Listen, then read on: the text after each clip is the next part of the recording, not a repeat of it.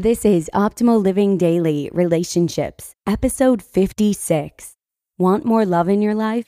Find your passion first by Barrie Davenport with GoodLifeZen.com. And I'm Joss Marie, your host and personal narrator, right here on the Relationships edition of Optimal Living Daily.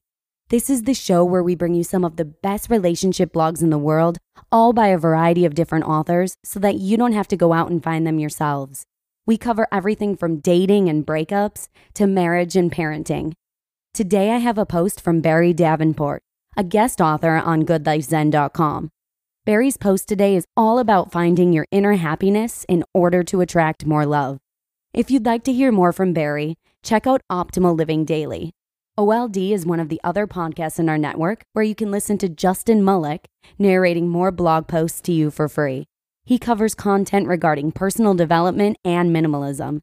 Just search for Optimal Living Daily from wherever you're listening to this show or come by oldpodcast.com slash listen. And with that, let's hear today's post as we start optimizing your life. Want more love in your life? Find Your Passion First by Barrie Davenport with GoodLifeZen.com. What would you do to find more love in your life? Here's a little story about the power of love. In the heyday of the Roman Empire, the Lupercian festival was held every February to honor the god of fertility. It was a passionate month in which young men would choose their marriage mates. The Emperor Claudius, fearing men would abandon their military duty to pursue their passions, outlawed marriage. The Catholic Bishop Valentine, who had untapped passions of his own, began to secretly marry young couples in love. Claudius arrested him and sentenced him to be beheaded. While in prison, Valentine fell in love with the jailer's daughter.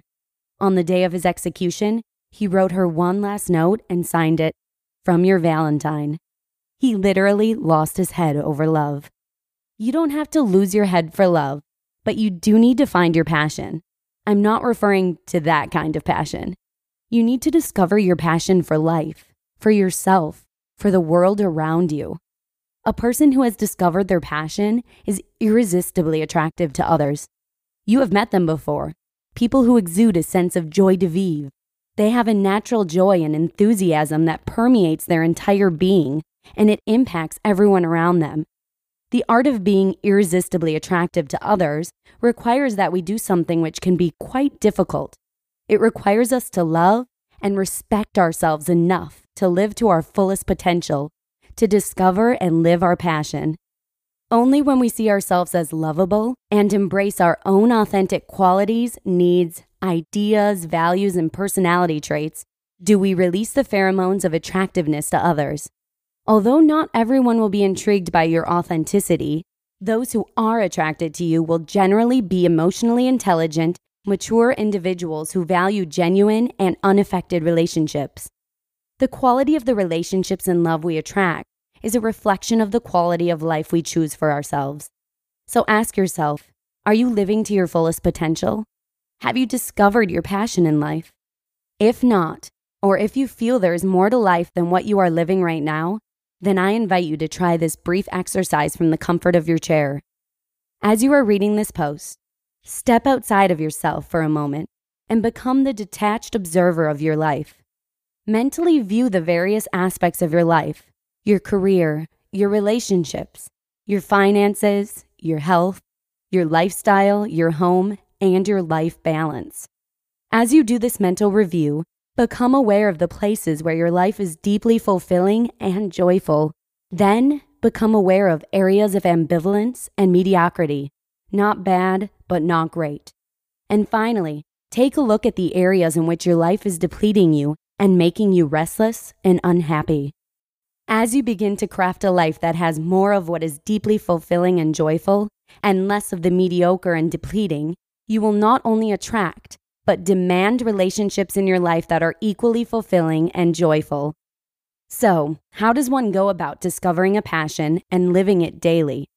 From my own experience, I see this as a very strategic process. It is not always a linear process, but by following specific steps, you will be able to make enough small change for the better to generate the momentum to make the really big changes. Here's an outline of what's involved. Number one, know thyself. You need to understand what makes you tick, what motivates you, where you get your energy, how you perceive the world and others. Most of us don't take the time to learn more about our personalities and why we behave and operate in the world the way we do. When you have that clarity about yourself, it helps you focus on what is natural and right for who you really are, not who you wish you were or who others want you to be. One of the best ways to start this process is through personality assessments, like the Myers Briggs test. Number two, define your qualities. You might have a general idea of your skills, values, and interests, but have you really dug deep to determine which of those are imperative in your life? Determining the values that define you, the skills that you enjoy, not just those that you are good at, and the interests that are fulfilling and fun allows you to be creative and focus on how and where you spend your time and energy. Number three, create your roadmap.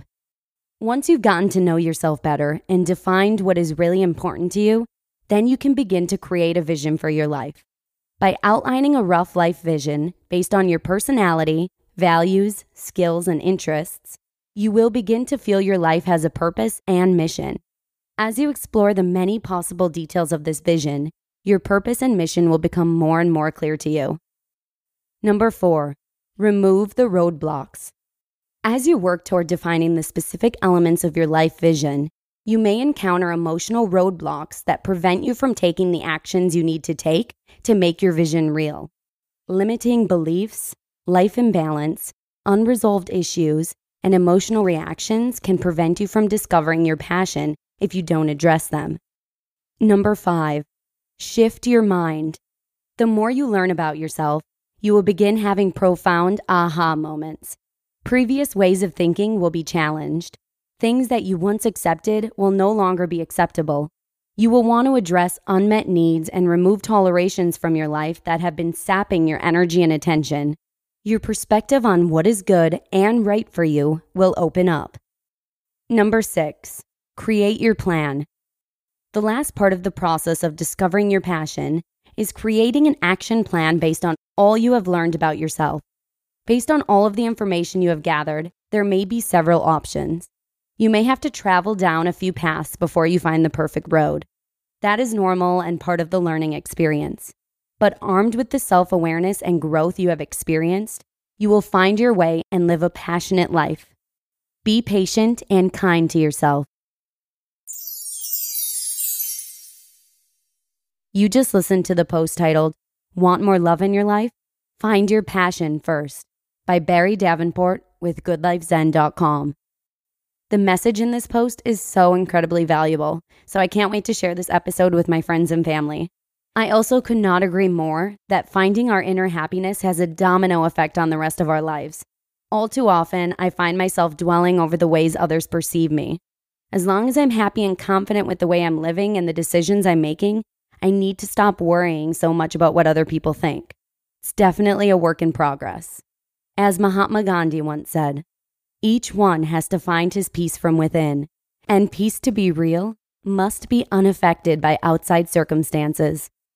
Barrie Davenport is a personal and career coach, and she is also the founder of Live Bold and Bloom, a blog all about bold and fearless living. This is actually the first time we're featuring her content on this show, but Justin Malik has narrated a few of her posts on Optimal Living Daily. So make sure and check out that show if you'd like to hear more blog posts being narrated to you for free from this author. Just search for Optimal Living Daily from wherever you're listening to this show or come by oldpodcast.com slash listen. And that's all I've got for this episode. I hope you enjoyed it as much as I did. Have a wonderful rest of your day, and I'll see you again tomorrow, where your optimal life awaits. Hello, Life Optimizer. This is Justin Malik, creator and producer of this podcast, but also Optimal Living Daily, the show where I read to you from even more blogs covering finance, productivity, minimalism, personal development, and more from incredible bloggers like Derek Sivers, Zen Habits, Mark and Angel, The Minimalists, and all the ones you hear on this show too. So if you enjoyed today's episode and like taking amazing blogs on the go, come on over to Optimal Living Daily and subscribe to that one too. And together, we'll start optimizing your life. You've been listening to Optimal Living Daily. Be sure to hit the subscribe button to stay up to date on each new episode and head to oldpodcast.com. That's O L D podcast.com for a free gift as well as more actionable tips and resources to help you maximize your potential. Thanks for joining us, and remember, your optimal life awaits.